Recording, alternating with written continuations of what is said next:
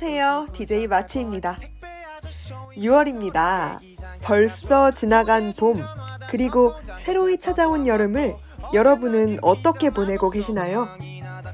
여러분들이 대학가에서 몇 번째의 계절을 보셨든 다시 활발해진 이곳에서 더욱 행복한 시간을 보내시면 좋겠습니다. 시즌2의 마무리인 만큼 오늘의 뉴스 뽀개기는 여러모로 특별합니다. 지금까지 달려온 저희 DJ들, 그리고 들어주신 청취자 여러분에게 감사의 인사를 건네며 오늘 방송 시작합니다.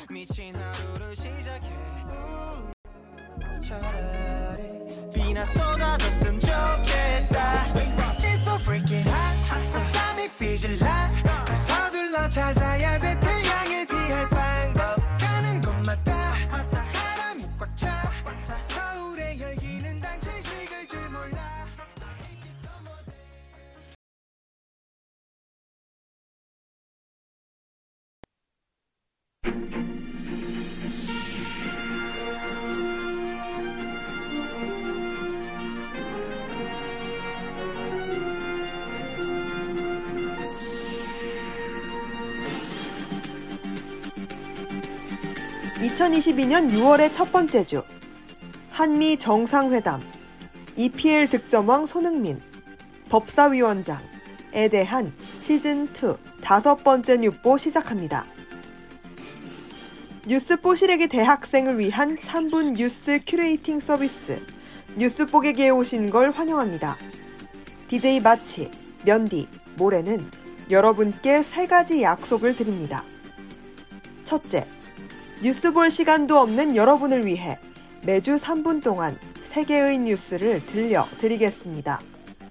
둘째, 배경 지식 1도 없이 들을 수 있도록 뉴스를 뽀개서 전달하겠습니다.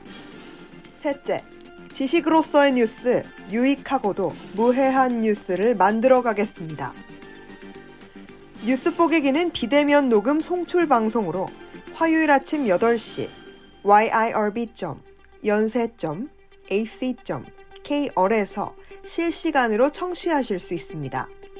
사운드 클라우드에 YIRB를 검색하시면 다시 듣기로도 만나보실 수 있습니다.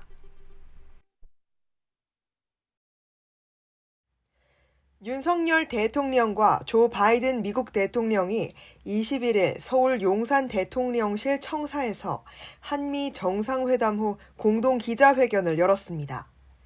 윤석열 대통령은 먼저 모두 발언에서 한미 양국은 한반도의 평화를 지키고 북한의 대화를 끌어내기 위해 외교적 노력을 펼치겠다고 밝혔습니다. 오늘 뉴스 뽀개기에서는 한미 정상회담에서 나온 여러 협력 성과에 대해 정리하고 영향력이 큰 것들을 네 가지 추려봤습니다. 가장 쟁점이 되는 것은 인도 태평양 경제 프레임워크 IPEF의 정식 가입입니다. IPEF는 미국 주도하에 진행되고 있는 새로운 글로벌 경제 협력 체계인데요. 특히 반도체 분야 협력을 주요한 의제로 삼고 있습니다. 현재 미국의 입장에서는 미래 반도체 공급망에서 주도권을 잡기 위해 반도체 강국인 한국의 협력이 필요한 상황입니다. 바이든 대통령이 한국을 방문해 처음으로 찾은 곳이 삼성 반도체 공장이었다는 것. 방한 마지막 날 정의선 현대차 그룹 회장을 별도로 만난 것 역시 미국이 이번 방한의 주안점을 어디에 두고 있는지 짐작할 수 있게 합니다. 또한 한미 정상은 IPEF와 관련해 반도체뿐만 아니라 제3국에서의 디지털 인프라 금융 협력에 대한 이야기를 나누고 불안정한 금융 안정성을 안정화하고 추후 외환시장 동향에 관한 지속적인 협의가 필요하다는 입장을 확인했습니다. 두 번째, 세 번째 쟁점은 국방과 관련된 것인데요. 바로 국방 상호 조달 협정 체결 추진과 고위급 확장 억제 전략 협의체 재가동입니다. 국방 상호 조달 협정은 방산 분야의 자유무역 협정인데요. 한국의 무기 수출이 계속해서 증가하고 기술력도 좋아지고 있는 상황에서 앞으로 미국과의 국방 부문 공급망을 강화하고 무기 공동 개발과 제조 등 협력 체계를 구축할 수 있을 것이라는 기대 아래에서 추진된 것으로 보입니다. 그리고 미국의 무기 수출 시 미국산 부품이 제품 원가의 55% 이상 채우지 않으면 붙었던 추가 할증 역시 더 이상 부과하지 않게 되었습니다. 이 할증은 수출 원가의 50%에 달했던 만큼 이러한 할증이 없어진다면 수출하는 입장인 한국에서 큰 이득을 볼 수 있습니다. 한편 고위급 확장 억제 전략 협의체 재가동은 북한의 핵 위협을 어떤 방식으로 저지할지에 대해서 논의하는 고위급 회담으로 국방 상호 조달 협정 추진과 동일 선상에서 한미 연합 훈련 확대와 미군 전략 자산 전개 확인도 같이 진행되었습니다. 마지막은 원전 협력 강화입니다. 이번 회담에서 양국은 원전 분야 협력을 강화하기로 합의했는데요. 차세대 원전인 소형 모듈 원자로 SMR 기술 개발과 원정 수출이 협력의 주요 내용입니다. 한미 원전 기술을 이전하고 이에 대한 협력 양해각서도 이미 교환을 한 상태로 협력 전선의 청신호가 켜졌습니다. 바이든 대통령이 이후 일본에서 경제, 안보 공동체를 내세워 중국을 압박하는 데에 공을 들인 행보와는 달리 한국에서 윤석열 대통령과의 소통과 경제 외교를 통한 실리에 집중한 것은 맞지만 그럼에도 불구하고 중국은 이번 정상회담을 통한 미국의 경제 정책을 싸잡아 비판하기도 했습니다. 한편 한미 정상회담 후속 조치로 한국과 미국 양국은 확장 억제 TF, 사이버 안보 TF, 한미 경제 안보 TF, 원자력 협력 TF, 인테 TF 총 5개의 테스크포스 TF팀을 발족, 본격적인 협의에 들어갔습니다.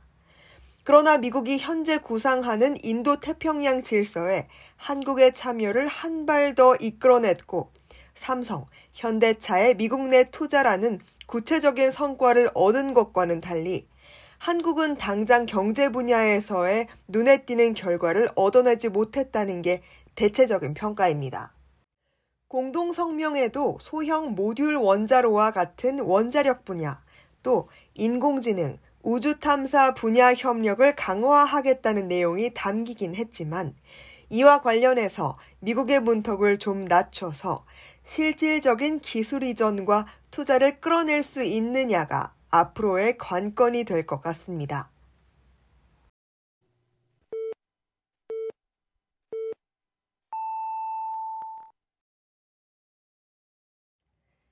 잉글랜드 프리미어 리그 토트넘에서 활약 중인 손흥민 선수가 2021-2022 시즌 잉글랜드 프로축구 프리미어 리그 EPL에서 리그 23골을 넣어 살라 선수와 공동 득점왕에 올랐습니다.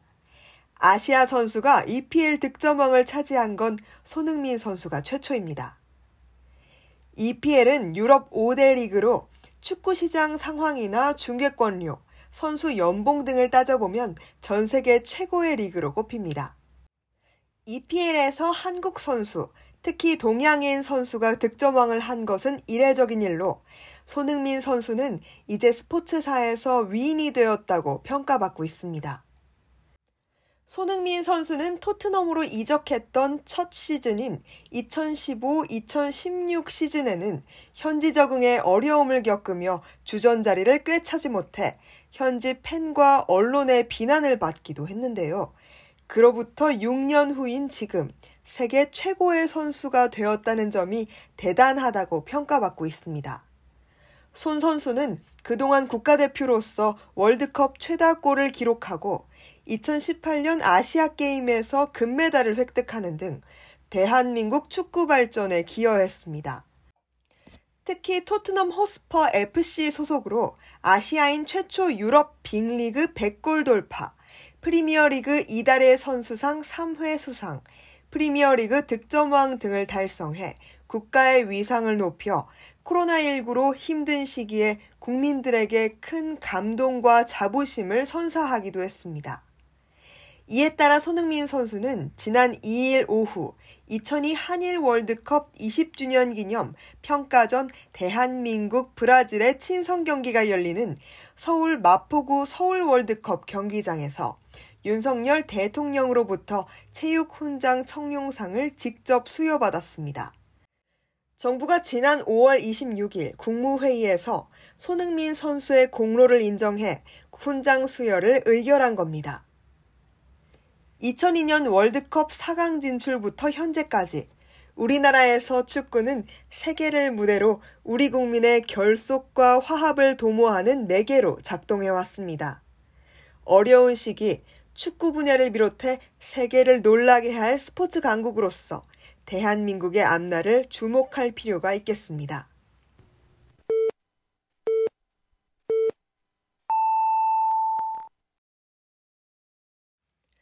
대선 승리에 이어 6일 지방선거 압승으로 지방 권력까지 장악한 국민의힘. 국민의힘은 민주당 혁신은 법사위 내려놓기가 시작이라며 더불어민주당의 국회 법제사법위원회 위원장, 이른바 법사위원장 자리 반환을 거듭 촉구했습니다. 국민의힘 권성동 원내대표는 지난 3일 자신의 페이스북에 혁신은 말이 아닌 실천의 영역이다. 진정으로 혁신하고 싶다면 그동안 오만하게 휘둘러왔던 법사위부터 내려놓아야 할 것이다. 이것이 혁신의 시작이라고 올리기도 했습니다. 여야는 이번 국회의원 구성 협상에서도 법사위원장 자리를 두고 치열한 싸움을 벌였습니다. 법사위원장이 대체 어떤 권한을 갖고 있길래 이렇게 양보 없는 다툼을 이어가고 있을까요? 국회는 2년마다 국회를 이끌어 나가는 의장단과 상임위원회 구성원을 정하는 원구성 협상을 합니다. 총 18개의 상임위로 300여 명의 국회의원들이 각 전문 분야에 나눠 들어가게 되는데요. 그중 가장 막강한 권한을 가진 곳이 법사위원장 자리입니다. 법사위는 특히 상임위의 상임위라고도 불립니다. 각 상임위에서 통과한 모든 법안은 반드시 법사위에서 체계, 자구 심사를 받아야만 본회의로 넘어갈 수 있기 때문입니다.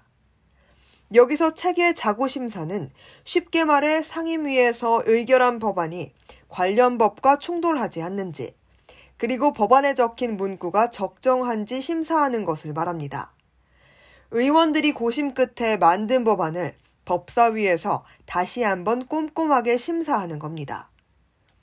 법사위원장은 여기서 각 상임위 법안들을 본회의에 올려보내는 마지막 관문의 수장 역할을 합니다.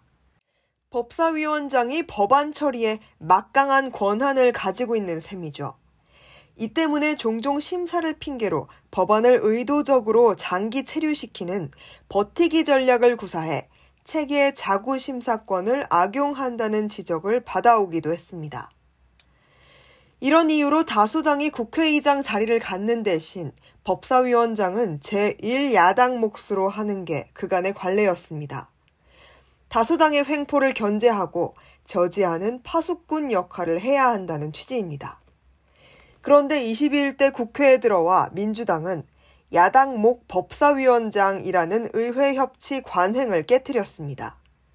지난해 4.7 재보선 참패 후 부담을 느낀 민주당은 지난해 7월 국회 후반기 법사위는 국민의힘이 맞는다는 여야 합의안을 내놓았는데요. 이 합의대로 한다면 오는 6월부터 국민의힘이 법사위원장을 맡으면 되지만 민주당 측에서 야당 몫이었던 예전 관행으로 돌아가야 한다는 주장이 제기되고 있습니다.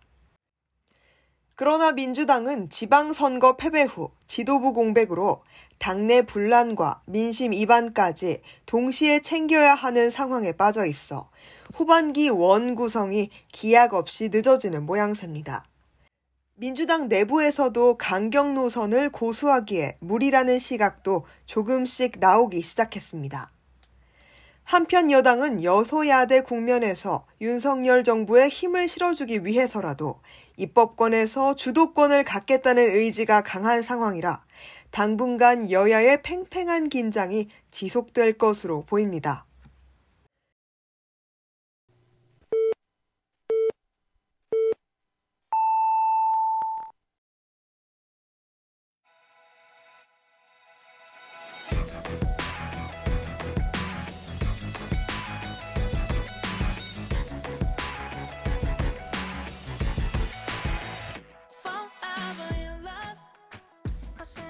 (2022년 6월) 첫째 주 뉴스 뽀개기를 마치겠습니다. 오늘이 누구에게나 따스한 어느 날로 기억되기를 바랍니다. 지금까지 뉴스 뽀개기의 DJ 마치, 면디, 모래였습니다.